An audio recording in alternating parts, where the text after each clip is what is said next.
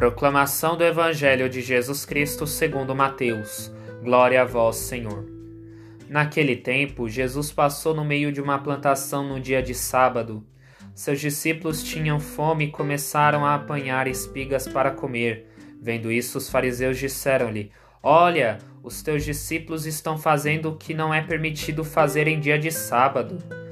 Jesus respondeu-lhes: Nunca lestes o que fez Davi quando ele e seus companheiros sentiram fome?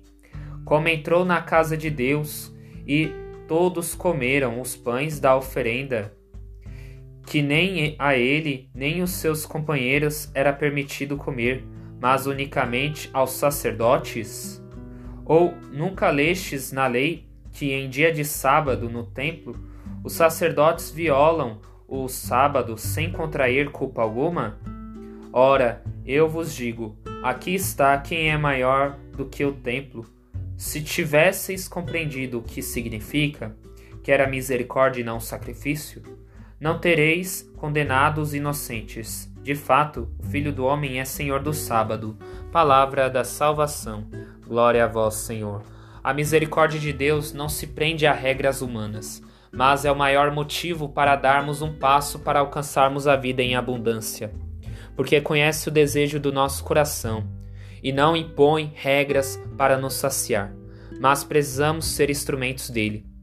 Porque nós ditamos muitas regras para Deus, a misericórdia é a norma que pode ser vivenciada a todo momento da nossa vida. Porque desculpa do dia do sábado esconde a má disposição para usar a misericórdia porque preferimos oferecer a Deus oferenda sem sentido do que ocuparmos o nosso tempo em dar atenção àquele que necessita da nossa compreensão ou até mesmo de uma palavra simples ou de um ouvido para escutar.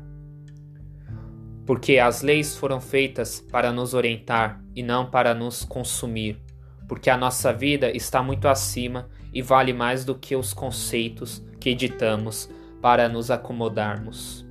Que possamos parar de ditar regras para nos sentirmos acomodados e estar à disposição em qualquer momento por aquele que tanto necessita. Que o Espírito Santo nos explique todas essas palavras. Amém.